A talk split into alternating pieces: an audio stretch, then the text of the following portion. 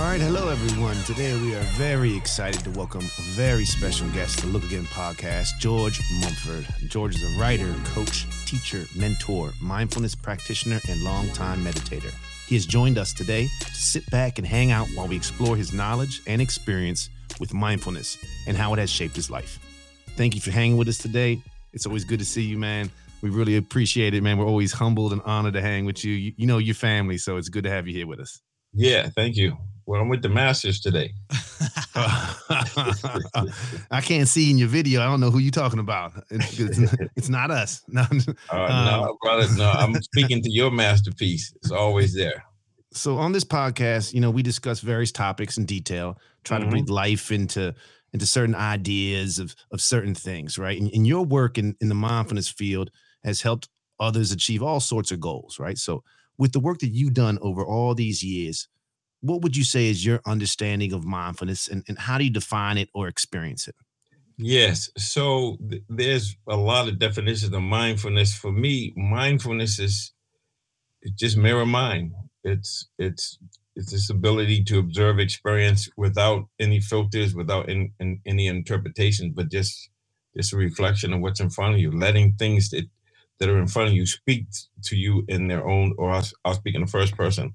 So when I see things, it's to be mindful and to be able to have fresh eyes so that I'm seeing things, you know, as they present themselves, or let things speak to themselves for themselves in their own language, where I try not to interpret or to interrupt or anything, or to say, oh yeah, but they'll have that space of just being open to the unfolding moment without moving, without trying to do anything, but just observing as that silent witness with patience and with intelligence, because I got to know what I'm looking for, or what are the essence, or what information do I need to take in. So that's my definition of mindfulness. It's just, you know, unfiltered raw data. Interesting. And when you mention it like that, there's a sense of mindfulness working, but you're not responding, you're not reacting, you're more or less, how you say, you're witnessing. And I feel like a lot of us is like, we see something happen in our lives and then we respond. And then sometimes we're not in like a clear mindset. So we tend to have different version of how we would like to go about it. Do you find it hard to be in that mind state of let things happen and try to wait to respond? Yeah, let's be really clear. Now, it depends on the context. Yes. In which we are operating in. See, a lot of times we talk about content. We don't talk about the context. So if I'm just sitting at home and I'm just being in my body and being with my breath, then I could afford to observe more. But when I'm interacting with people, or if I'm engaged in an activity, I have to have some training that allows me to react to things. So the idea is to create space between stimulus and response. What I'm really doing is focusing on my habit patterns I have, and some habit patterns, there might not be space between stimulus and response because I program myself to be kind, to be loving. Even mindfulness, when we start practicing mindfulness, it's what the Tibetans call it's a fabricated mindfulness. We're doing it. But then at some point it becomes automatic.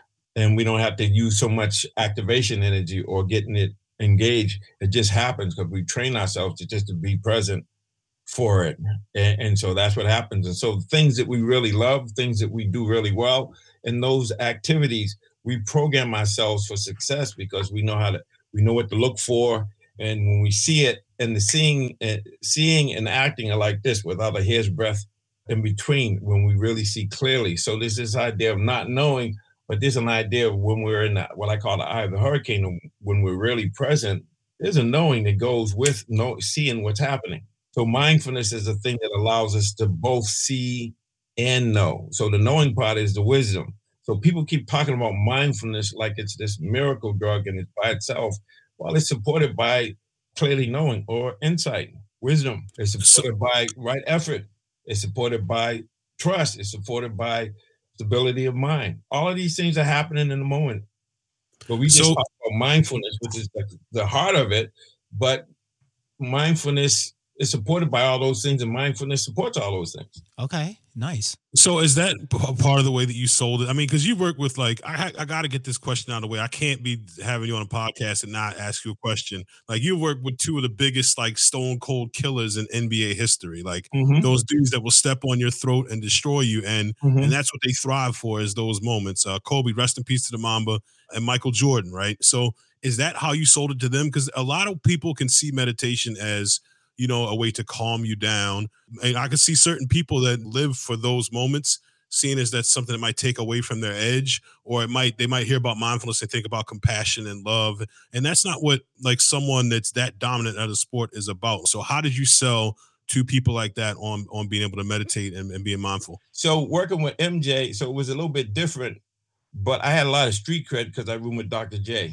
So I work with, I was roommate with Dr. J, so I seen him go through the process. So I had street cred with MJ and all the other guys, because they knew because at that time, Dr. J was like, he was Michael Jordan before Michael Jordan. And so on some level, I was around Dr. J. He was one of my boys, my roommate, then Michael, then Kobe. I mean, come on, man. That's all you got to say. That's the lineage right there. That's the lineage right there. So with MJ, it was really more about me just connecting with him. And once with these cats, because they're pursuing excellence. Once I start talking to them about, well, this is what Jay did, or this is what I'm telling you about performing at a high level with grace and ease. I'm talking about performing like martial arts, being a spiritual warrior, and being able to continue to evolve, because as good as you are, there's another level, and I can help you get there. Nice. So you mentioned street cred and, like, you rooming with Dr. J back in the day. Was there a sense of, like, that street cred actually allowed you to present mindfulness to these athletes who maybe have been a little bit more of like, I don't know what you're talking about, man? No, it wasn't that simple. See, because you gotta think about this way. So my experience growing up in the hood and being addicted to drugs and alcohol, and then coming out of it, chronic pain, using that, and then working at the, Center for Mindfulness before I worked with them, which used to be the Stress Reduction and Relaxation Program.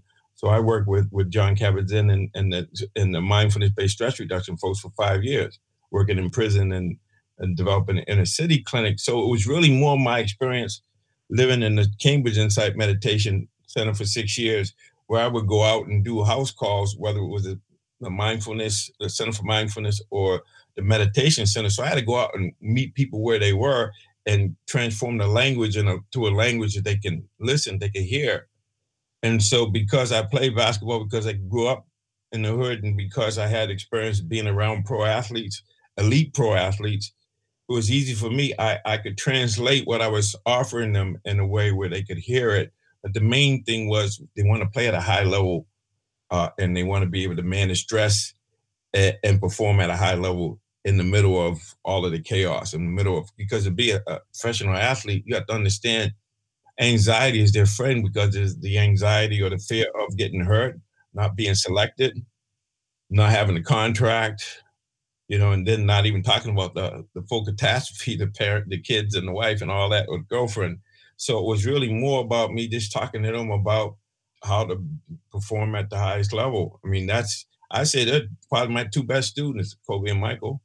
I heard you talk about, like, had a battle with, like, drugs and alcohol and stuff like that. I know Ali and I are brothers, and, we were introduced to meditation as youngsters, and our teacher, who's our godfather, was trying to expose us to yoga throughout the years, and, like, he would, we'd be sitting around his table drinking some beer, and he'd be like, man, y'all know we're putting these toxins in our body. There's a practice that you can do to get it out, and just start doing a breath of fire as we're chilling, sitting around the table, like breathing really fast through his nose, which is great for athletes because, expands your lung capacity, calms you down, brings a alpha wave over your brain, all that type of stuff. And, we weren't ready for it. But the year, like I said, I played basketball for Maryland for 2 years, but I was wild as shit. And, it kind of led me, like, with, me trying to walk to class, people be like, yo, Ottman, got this weed over here. You trying to smoke before class. And that would set me up for failure like hell. And, or, a lot of distractions. So that kind of led me to have to take a year off from school And during that year off is, you know, when Ali, Andy, and I started hanging out with our godfather and our teacher, and the practice started resonating with us that much more. And we saw how it kind of strengthened us mentally, physically, spiritually, and emotionally. And we've been sold ever since. And we're like, man, we got to share this with everybody. You know what I mean? What was it with you that made you gung-ho about the practice? You know, I as we talked before the podcast, you're a serious competitor. People don't want to call you out on the basketball court, you know, because you might give it to them. But what is it that kind of led you to the practice and stick with it for so long? Yes. So my ass was on fire because all that stuff y'all talking about, I had that in college. Oh, man, you know, you can do yoga, do Tai Chi, meditate. I said, man, give me a brew and get the F out of my face. Leave me alone. Because I didn't know any better. But when I got injured and couldn't play basketball anymore, I didn't know who I was. And I got addicted to pain meds because I was always hurt. And so when I got into recovery, I knew I couldn't take pain meds. So I got into this program. It was that time. It was like one of those programs where you have to pee and take blood and pre and post testing. And they were trying this new stress management, teaching you how to learn about your mind, body, how you take more responsibility. They taught me how to meditate, do yoga and stuff. So I did that. So it helped me with my chronic pain. It helped me with my recovery. And instead of just getting out of survival mode, I was in thrive mode. And what I realized was the best way for me to learn it was to teach it. And the best way for me to keep it was to give it away. And so then I got all bought in because I was interested in, well, if I could do this, I still got some of my friends didn't last. They died. They died of jails, institution, and hospitals. And I was saying, how can I help more people? Because I did it. So other people can do it. And my friend came by on April Fool's Day. That's how I got into it. I looked at him and said, dude is straight. All right, I don't know what he did, but I got to find out. I got to check it out. And so once I did that and I realized, okay, so maybe I was put here to, this is what I'm here to do. This is my calling, is to help other people help themselves. And so it became obvious for me to teach because I was doing that anyway. Teaching people and helping them to use the practice or contemplative practices so that they could be in their daily life, but compete at a high level, but really have a good quality life. So I say to have a more creative, fulfilled life existence. So it was about alleviation of suffering or eliminating suffering, but it was really more about, this is for me. So the more I give, the more I get back. So it's I and the other one. So it's like when I'm helping me, I'm helping other people. When I'm helping other people, I'm helping me. So I got sold on that idea. I didn't have to think about it. It was just obvious. That's beautiful. That's one thing our teacher always told us. Me, Ali, and Andy had the same teacher, me and Ali's godfather. And the one thing he was like, man, a lot of people get knowledge and hoard it for themselves. That's why their knowledge is limited. And, you know, the knowledge river stops flowing their way. And the more you give it out, the more information comes to you. And, you know, that was beautiful. What you said, you remind us of our teacher, honestly. Yeah. So you're talking about a Pacheca Buddha, a Buddha that learns, but he don't teach nobody.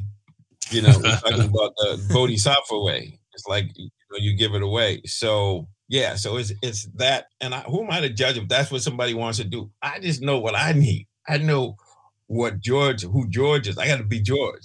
I got to be myself. And my heart tells me that's the thing that's amazing about this, because I grew up Southern Baptist, so I'm not a Buddhist. I'm not a Christian. I'm just awake, or I'm trying to get awake. I'm just, you know, because those labels become limiting. You understand what I'm saying? So for me, it's more about, you know, I want to be still and know and understand me. And as it says, when I understand me, I will understand everything. So it's about focusing on me. And I know I'm on the path. I know there's a lot I don't know. But the game I'm playing, I'm pursuing excellence and wisdom with grace and ease. That's the game I'm playing. So that means to get out there, talk about it, investigate, explore. But I learned so much from this call, from people I work with, from people I'm supposed to be sort of teaching or educating or whatever you want to call it. Man, I'm learning way more from that because I'm in this Socratic dialogue. I like that. what's interesting too is you mentioned something about using the right language, and the HLF guys, they do the same thing where, you know, they presented this program to schools and kids, and they couldn't necessarily say bodhisattva. They had to say, like, you know, find the source within or whatever. And also, like you sort of mentioned, like there's with mindfulness and meditation, there's like a relationship quality to it.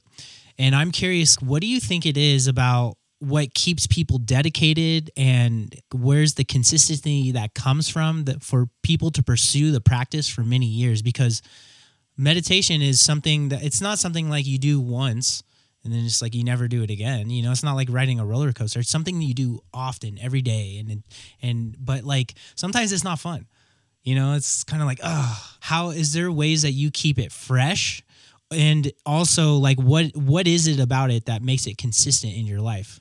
Yeah. So for me, you can practice mindfulness and wisdom, or clearly knowing from a little bit to clearly knowing deeply, from the moment you wake up to the time you go to sleep. So meditation for me is more expanded. It's like this time when you're sitting and you're being still and you're practicing, you know, just, you know, certain practices, whatever you're doing. But when you go through the day, and this, I'm not making this up. This is what they call clear mindfulness and clear comprehension, is you have a meditation object throughout the day. So through the day, you have to continue to start to cultivate these qualities of mind that we talk about. I call them the 5 superpowers in my book, The Mindful Athlete: Secrets to Pure Performance. But it's always about mindfulness and wisdom from the time we wake up to the time we go to sleep. And it's more like, okay, what's my intention? What's the best way to do it? Am I present? Am I reacting, or am I responding? When we react, there's no space between stimulus and response. This process allows us to make space. The mindfulness and the whole process helps us to make space. And when we make space, what we really do, we can slow things down. You talk about athletes to perform when they can slow things down, even though there's a second left or whatever, because they're able to be in that space between stimulus and response. And so it's really more about understanding it's a way of life. It's not a practice. In my mind, your practice is your life. Ooh. So to me, there's no separation, because we got to get out of this duality about good is bad. It's no, it's like this is helpful, it's not. And it's a full-time gig. It's like the time I wake up, the time I go to sleep, I'm always practicing. I'm always asking myself, okay, I'm looking at that this way. Why am I looking at things this way? What happens if I look at it this way? What happens if I take off the fear glasses and put on the love glasses? Is there a relationship to that? So it's really more about learning for learning's sake. So I'm pursuing excellence and wisdom with grace and ease. So excellence has to be guided by wisdom. And before I did it like the warrior way, you know, we grew up in the hood, so I pushed through things, and I realized slow motion gets you there quicker, and grace and ease is the much better journey. So it's like joy now or never. So you ask me how you do it, you enjoy this stuff now. It's the only time you have is now. So if you decide, happiness is a choice. Straight up. Yeah. Joy is a choice. Showing up for your life is a choice. Yeah. So you talk about how to do that. You focus on what's right. We have pathology. We focus on what's wrong. Well, mindfulness is seeing what works, what doesn't work. It ain't right or wrong. It ain't good or bad. It's like, this is helpful, this is not. This is wholesome, this is not. And then you notice that when my mind is right, everything else is right. My mind is in a wholesome state. My thoughts are going to be wholesome. My words are going to be wholesome. My actions are going to be wholesome. My habits are going to be wholesome. My values are going to be wholesome. My destiny is going to be wholesome. So that's what it's about, man. It's like, this is my life. This ain't, I chase it like I chase the drugs. You know, probably even more, because this natural high, you can't touch with it. And I did all that stuff, crack, all that stuff. I did all that stuff. But I've been clean 36 years and 8 or 9 months. And I'm more excited and more enthusiastic about life than I've ever been. Now, I'm an OG too, though. So my shit ain't like it used to be. My stuff, I can't go dunk the basketball or go play games and all, and even run. I can't even jog because my knee said, no, brother, no, you done. You're done. That's been a done deal since 1987. That's what's that, 44 years? So, but I keep doing it. That's why I got into Tai Chi and Qigong and yoga and all that other stuff, and just walking and just keeping it fresh. But the body will tell me when it's time to not do it. That's where the mindfulness comes in and paying attention. If you listen, be still and know, you learn a lot. speaking of that natural high and like contemplative practice, right? Like a lot of people get into yoga through the movement, and a lot of people get in through to meditation through like the awareness practices, but then something, they touch something deeper inside of them. They start to touch that, whatever that is inside of them, whatever people call it, whether it's the God inside of them, the universe inside of them, the source, whatever you call it. What does your personal practice look like? Because I feel like, I mean, like this is not anything I've talked about, but I feel like you're doing more than awareness practices and stretching. You know what I mean? Like, I feel like just from what you're saying and your energy that there's something else going on with your practice. Yeah. So one of the things I was just thinking today I've been focused on forgiveness, forgiving myself, forgiving others, forgiving and forgetting, letting go. It's just, because I'm doing this online course and we're moving into right effort. So right effort, there's a traditional way of right effort, but really when we're looking at right effort is how do you abandon an unwholesome mind state? How do you prevent the unwholesome mind state from arising in the first place? But it's real simple. Just focus on cultivating a wholesome mind state and maintaining, perfecting it. So if I'm thinking about forgiving myself and forgiving others, then now it's generating a practice that's opening my heart, opening my mind, but realizing that these resentments we have, especially being in recovery, I can't afford resentment. That'll get me high. Can't do that. So the other practices of forgiving, loving kindness, compassion practice, but to me, it's really more about not being so focused on the mental discipline, which some people, think mindfulness, but they don't differentiate mindfulness from right effort, right mindfulness, right concentration. So that's one component, but the other component is morality, or not killing, not stealing, not all of the precepts, but really, right speech, right action, right livelihood. That's a practice that has to be engaged in, and that's guided by wisdom. And that's, right view, right intention. But so it's like, okay, so that initially that sets it up, because you got to know what works before you can do it, whether it's word, speech, or deed. But then with the mental discipline, that if you get your mind in a positive state of mind and then you go to meditate, you ain't going to struggle as much as you're going to struggle if you don't have right effort to start it off. And it took me years to figure that out, decades. That I'm gonna, I got fear. Let's just talk about fear and love. I got fear on my mind, and I'm going to meditate with a fearful mind. That's going to be an interesting meditation. But if I say, okay, how do I abandon fear, or how do I get more in love, and then focus on the joy of discovery, the idea that by doing this, I'm not only helping myself, I'm helping others. So now I have this learning for learning's sake and having a growth mindset that every time I hit something, it's really, what's the lesson? What do I need to learn? What do I need to let go of? And then go from there. And so it's just like, I'll just be like water. That's like Bruce Lee. That's what I'm doing. Okay, whatever comes up, okay, can I embrace it? Can I say, okay, this is what it is. Can I embrace it and still generate the hope? Okay, given this, how can I relate to this in a way that empowers me, enables me, inspires me? And then when I do that, man, I'm in joy. I'm in the joy of discovery. So it doesn't mean I don't have frustration and all that other stuff, but if I know how to change my mind, I'm going to be all right in due time.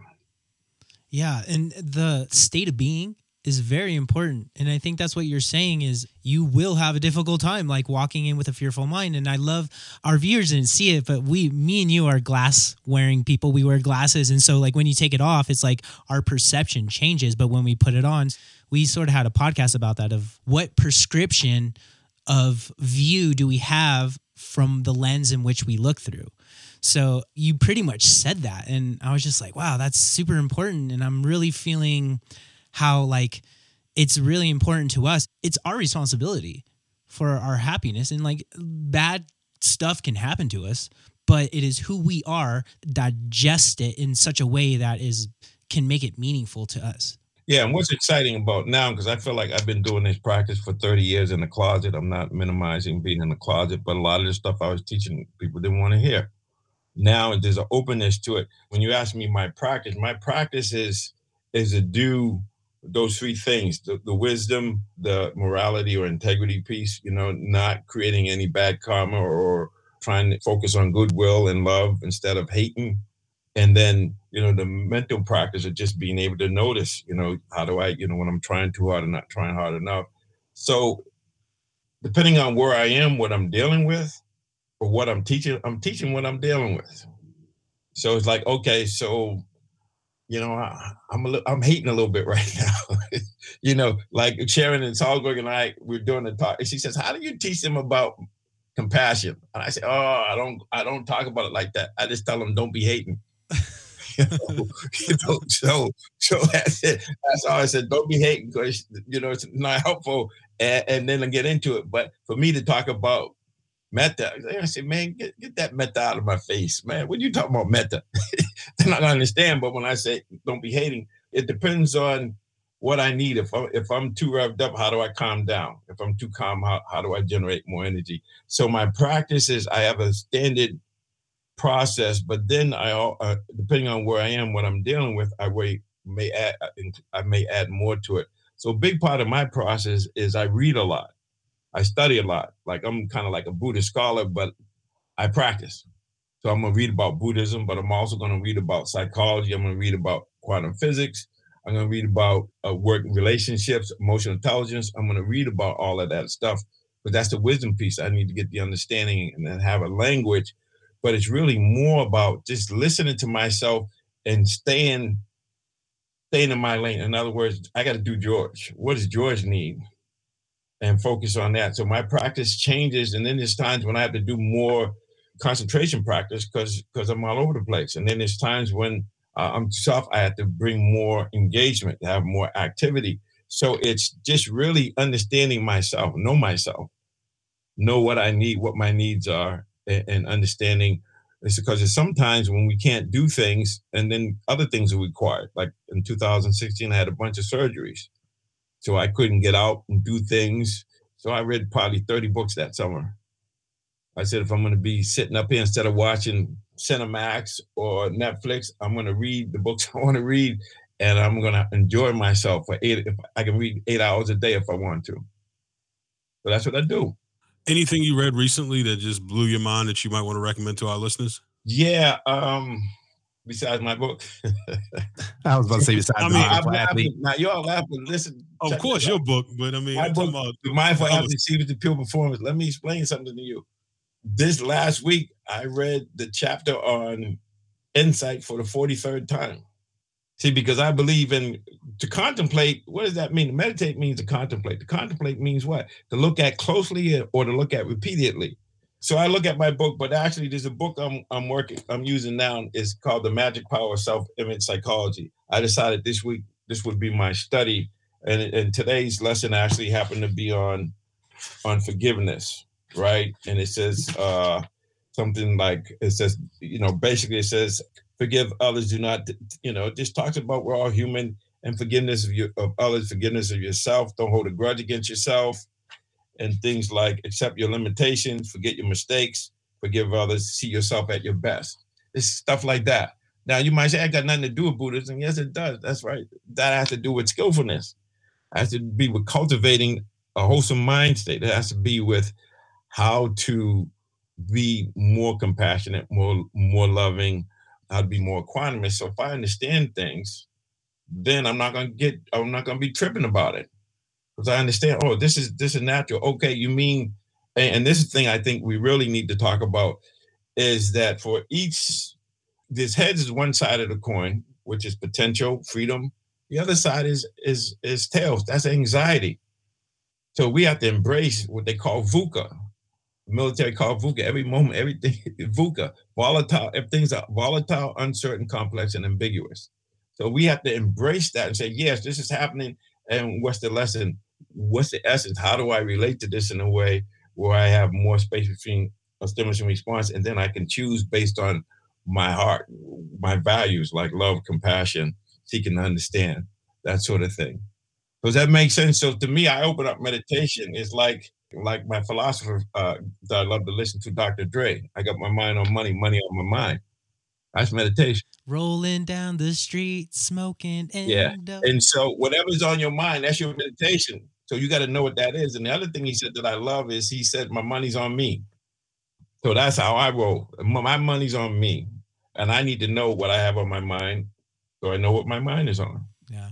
Wise words from Dr. Dre. Man, George, You've been blowing my mind this whole, I mean, I ain't surprised, you know, we know how thorough you are, but we've had a lot of badass people on this podcast for real. And the audience can't see it, but I have nodded my head in agreement more times on this podcast than all of the other ones combined. Just, it's like you are so in tune with everything that our teacher would always speak to us about this not being a practice, but a way of living, you know, mm-hmm. of embodying it, mm-hmm. of helping people to help themselves, of seeing yourself in other people. And so when you help them, you're helping yourself and just keeping it real, right? Like, I think that's why me, Ali, and I, when we first met you out the gate, we knew we loved you because you kept it real. And there's so many mm-hmm. people in this field or industry, for lack of a better word, who sometimes you don't feel that same realness and authenticity that, I mean, you just, you, like you said, you're George. Ali always says this phrase I love. He's like, Ali always says, I'm the best at being Ali. Like, amen. Right? Amen. And amen. You really are the best amen. At, you know, the best at being George, right? You know, yeah. And I loved how you said how there was a point in your life where you felt like this was your mission.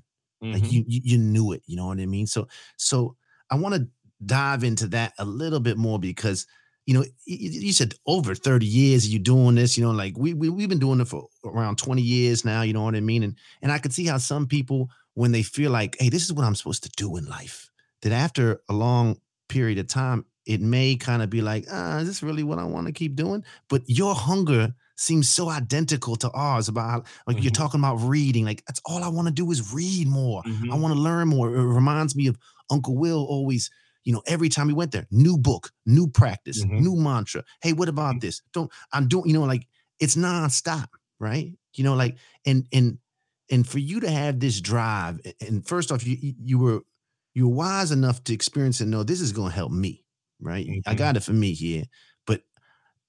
In the wise words, Uncle Will, you would be quite remiss if you did not share it with others, right? You know, I bet that's how you felt. And mm-hmm. and it seems like your hunger is still like that today, you know, like, mm-hmm. so what made you kind of think of this up? Think like what, you know, George is sitting there, he's in his practice. He's, you know, he's going inward and he's like, you know, this will be good. Maybe I should put athletes onto this. This is going to help athletes out. And even more than that, like, I just want to do this for everybody. Mm-hmm, mm-hmm. You know, what made that happen? You know, why? Yes. So it was 87, 88, whatever. The Power of Myth was on Joseph Campbell, and I was a financial analyst in the corporate environment for 16 years. And I got to a place in my job where I couldn't keep doing it. I couldn't quit because, you know, I was making good money and didn't want to leave. But I got to a place where I couldn't stay there and I couldn't leave. And Joseph Campbell had The Power of Myth on, and he was talking about follow your bliss. And so you follow your heart. And there's a book called The Way of Man, and he talks about heart searching, talks about, you know, the idea that we all have a divine spark that we have that's encrusted by isolating shell. And our job is to break out of that. That's why I came up with the masterpiece. And so it's really more about me saying, okay, so if I only had 6 months to live, what would I be doing? And then really just be still and listen. Let my heart tell me. There's a still small voice. We all have a wisdom, but it's easily drowned out. So part of the practice, when I start meditating on love, or I start just be still and know and just listen and asking those questions, you know, why am I here?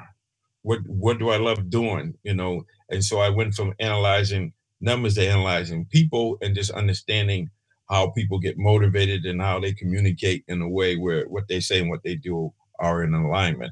I needed to be intellectually stimulated, but it was me embracing and saying, okay, not like in Finding Forrester, but dude had to hide from his boys that he was a poet and everything. It's just like saying, okay, so if I have to do that, I'm with the wrong people. I need to go someplace where I could just be George. I could be myself. It's easier. Now I could be George in either place, but it's easier when you're in a place where you can experiment and explore, like, what do I like? And just listening to your heart. And so to me, that's what I did. And then things start happening. So you said, well, I didn't look to, I wasn't trying to work with athletes.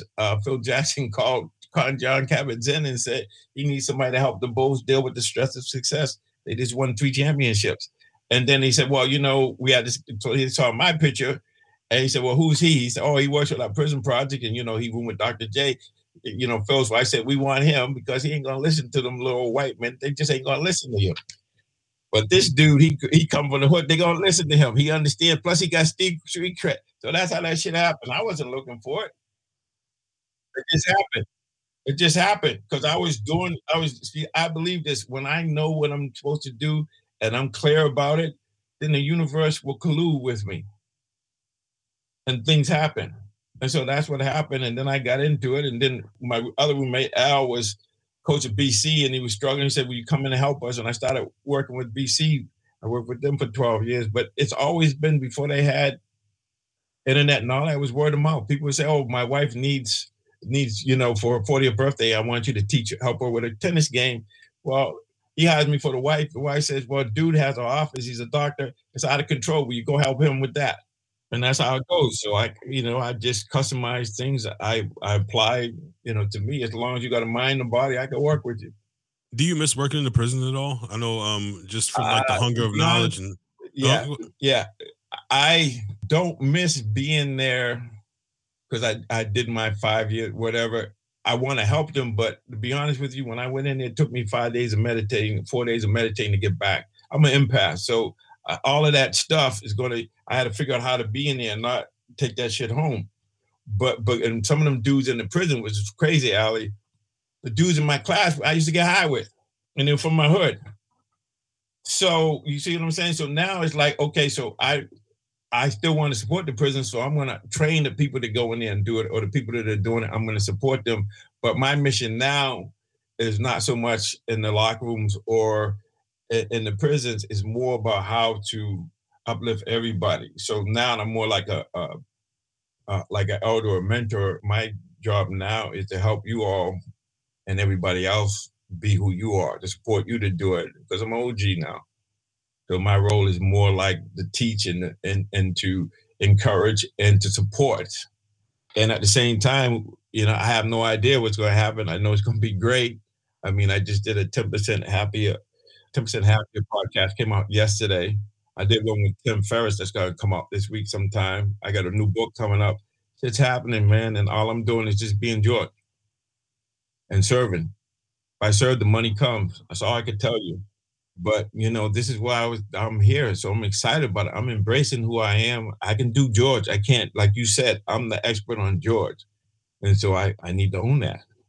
Man, listening to you talk is so amazing. And it seems like you've been through many iterations of how you show up, teaching people mindfulness, whether it's in the prisons, whether it's with high performance executives and also athletes, and also just people in general, just kind of like normal folk. Have you noticed, is there any similarities and or differences when speaking to people that's like high performance athlete or just random person that just is interested? Yeah. So the thing I loved about the Buddha and Jesus Christ, they spoke in parables and they spoke the language that people do. So I go in there and just go in there and I let the mindfulness and the wisdom dictate what I'm going to do. Okay. So I have an idea, but then when I go in there, I'll give you an example. When I was working in prison, I had this class, I think we had like 30 inmates, and I went in there. This is back in the early 90s, and I had all these copious notes. So I'm going to give them an amazing Dharma talk. I went in there and 28 of them were Spanish speaking only. So I had to translate it. So that shit, I had to put the notes aside and say, I got to keep this shit real simple and just focus on the thing. And so that's what I do. So when I go in and I work with people, there's always the same question. What do you want? And who do you need to be to do what you want? That's pretty much it. And then the process, to me, it's always about getting the insight first. Then you understand what technique or what approach is going to work. This is all mindfulness and clear comprehension. I'm not making this up. Mm-hmm. You don't have an assumption walking into like a teaching situation. You're more or less like, no, what's the vibe, you know? Letting things speak to me. Yeah. So on some level, I learned this because I trained as a therapist when I first went to graduate school. And when you're in therapy, you know, when you're a therapist and you're working in an organization, you get the jacket on the person, you know, the file, and they just put a lens on you to tell you how to see this person. And so the thing is, it's like that they can send me the file, but it's really about the real person is sitting, you know, away from me, and how they're presenting themselves and their energy. That's a real life person. That's the person that I need to engage with, not their symptoms. And so for me, I look at everybody. I'm not fixing anybody. I'm just helping people chip away to let that divine spark or that masterpiece out. That's how I work. I'm not trying to fix nobody. I'm just saying, okay, you're already perfect, whole, and complete. You don't know it. And are you interested in trying to tap into that? If you are, we can roll. If not, you know, nice meeting you. I'm out. I don't have time for knuckleheads. I'm just saying, I'm being honest. Did my time. Let that little light shine, right? This little light of mine. So it's just really pain. You know, for me, I did it for 5 years. It's really painful to be there, but I pray and I think I had impact because I've seen a couple of them come out and approach me at the meditation center. So I know, but I think the fact that other people are doing it, and if I can keep helping them be the best version of their self, I can't be in all these places, but if I can have that ripple where I'm helping people and encouraging people to go in, and if you feel like if that's what my heart was telling me I need to do, I would do that. My heart is telling me that I needed to be, 2018, I was working with the Miami Dolphins, and I was saying, okay, there's another 29 teams that need this. And part of me was like, maybe instead of working one team, I need to work with the creative space so all of them have that benefit. And as it turns out, I'm going to be doing something with the NFL Players Association book club in May. They're going to do a thing, and then all of the players will be available. So to me, it's really about, because the dude that just went and shot all those people up, you know, his mind wasn't right from playing football. Come on, man. So we got to catch them dudes early. And so to me, it's like, so the need is so big. And then now, you know, I've worked with police officers. They need a whole lot of work, you know? So it's everybody. It's like, so to me, it's like everybody is under the sun. Everybody, I'm not saying they need it, but it could be helpful, but they have to want it. They can't. It's for those who want it. It's not for those who need it. And I learned that the hard way. Have you worked with a lot of athletes that have just been like, man, fuck this. I don't need this. Oh, yeah. In college. Oh, yeah. You know, I'd be working with them, but I fuck with them because, you know, sometimes they say, I say, hey, dude, what's happening? I'm chilling. I said, chilling ain't gonna fucking get it done. You got to be chilling and willing. You know what I'm saying? So, but it's to me, it's like, they're not wrong. I like the skepticism, but the real question is, once their ass gets on fire, then you got them. When they have a sense of urgency, other than that, it's like they're saying, yeah, but I don't need that. Well, I have guys come to me like, I want to be like Kobe and Mike. And then when I say, okay, this is what you got to do. Well, I didn't sign up for that shit. I said, well, you don't want to do it. And then sometimes I just say, how's that shit working for you? It ain't. Okay, so you got a choice. Either you keep doing what you're doing or you fucking change. And so depending on who I could talk to, like the dudes, basketball dudes, and now I'm talking with the women, I'm not going to talk to them like that. But depending on who I'm talking to, they're going to get it straight. I'm going to talk to them in a language they can hear and just, you know, but even though it may be a curse words, there's a lot of compassion and love about it. It's about, you know, that sword of wisdom, trying to cut through the ignorant, trying to cut through the calaces, whether it's greed or fear, and just kind of do it like that. But to me, I see all people, and, you know, I work with different, you know, I have private clients, several pros, and I work with them, but it's the same deal. It's like, my job is to help you be you and to be present for your life. That's it. One thing, you know, we always reflect on our teacher on here because he's so important to us. I remember when Andy, Ali, and I first started with our own personal practice. It was more physical on the mat based, you know, a lot of different Kundalini, Kriya, Pranayama, you know, a lot of those practices, you know, as Andy said, like, you know, it kind of got more subtle through the years, you know, where he started teaching us, you know, mantras and mudras and different types of yoga, whether it's bhakti yoga and, you know, seeing your reflection in other people, the yoga of devotion and, you know, loving everything, everyone, and stuff like that. And even though it's not physical, that's one of the hardest motherfucking yogas to do because there's so many assholes out here pushing your buttons. So, like, through the years, you know, and still to this day, like, if we feel like, you know, our body needs to, we need to whoop our ass, you know, and jump on that mat, we have the practices and we know what we're mindful of our body to know what we need to do. And we have enough tools to, you know, whip our bodies back into shape. but our practice has really changed in time. You know, it's morphed to different things. Yeah. How about yourself? Like, how has your practice changed or morphed over the years of, you know, your own practice and working with others? Yeah. So I had a hard time sitting. So walking meditation and Tai Chi and movement, because I'm an athlete. So I like being in my body and physical, being able to physically do it. So, and I studied with this grandmaster. Her name is Bosan Mark. Been doing with her, and she used to talk about a moving center. And so there's stillness and movement, and movement and stillness. So it's this idea of the mind-body thing. You can enter it through the body or through the mind. But whatever your dominant thing is, how you learn, and this goes for if you're, I'm kinesthetic, so I'm a physical learner. So whatever my tendencies are, I have to learn through that mode. And once I learn through the kinesthetic mode, then the visual and the auditory will be there. So if you can't sit still, then move your way in the stillness.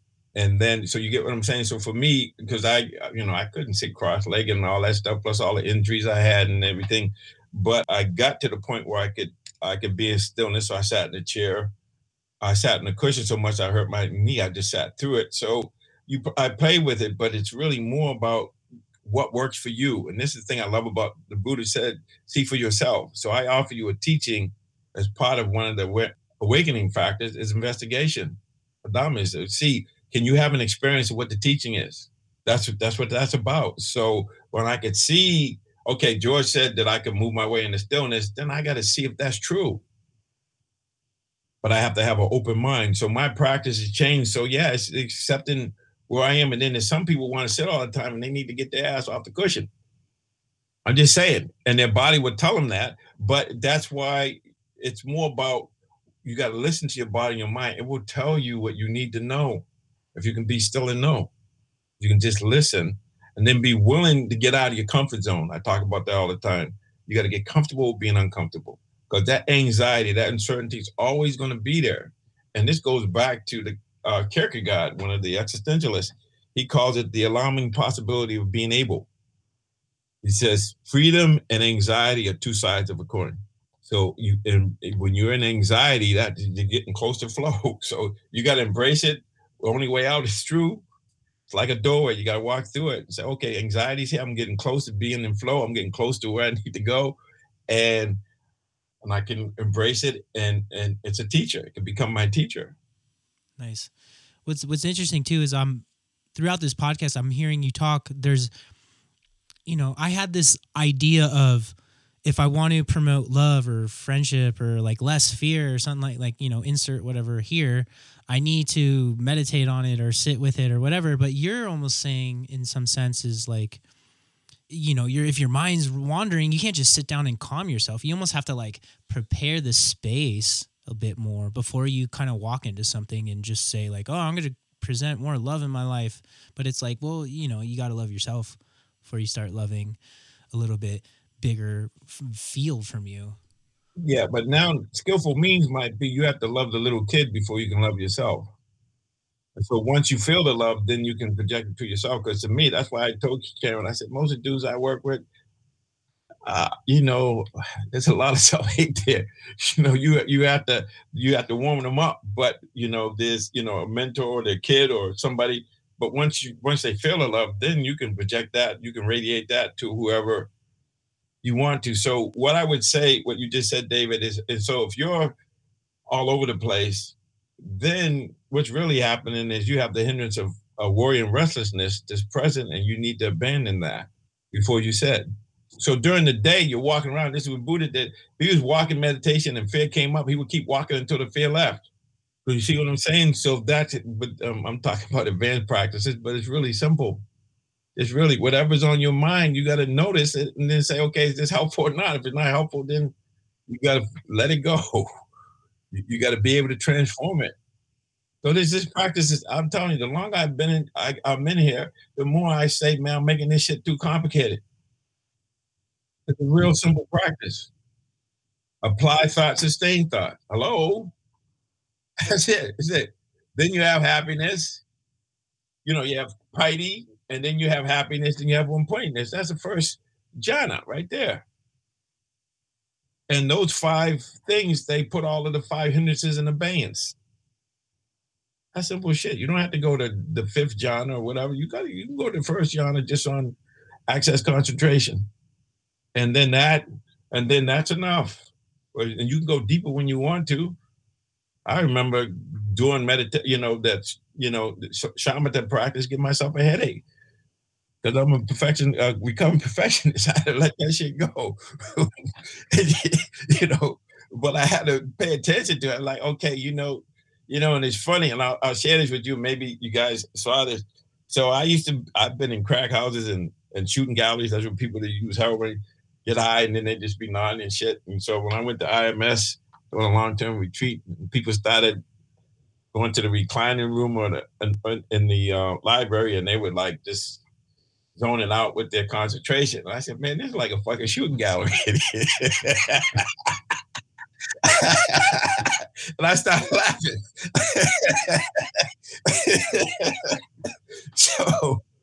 So that's how I deal with it. I have a lot of humor, man. I did the 3-month course, and there were 100. Say there was 100 yogis. There were fucking 98 pair of Birkenstocks. I go and I look at this fuse. I said, man, look at this shit here, man. I bet they all go to Whole Foods. They all do this. And I'm just messing with it. You know what I'm saying? I'm not judging. It's just funny, man. Life is funny, man. This is what I do. I should look at it and say, oh, man. But, but that tells you all you need to do, because we hide out in conformism. It's easier to hide out in plain sight than to be yourself and be different. And so it's, on some level, it's easy to me because I didn't see nobody there that looked like me, maybe one or two, so I could be myself. I didn't have to try to be like them. Couldn't be like them. That's awesome. So that's the deal, man. This is a process that we have here that we can do what the research says. Research says 90% of long-term happiness is predicated on how our nervous system interprets our experience. Not 10%, 90%. That's a lot. Yeah. So if you stay, like you talked about, David, you get in the right frame of mind and you focus on being happy and being in love and connecting with people, then that's going to be your experience. If something happens and you interpret it in a way that okay, what's the lesson? And then you keep it moving. Yeah.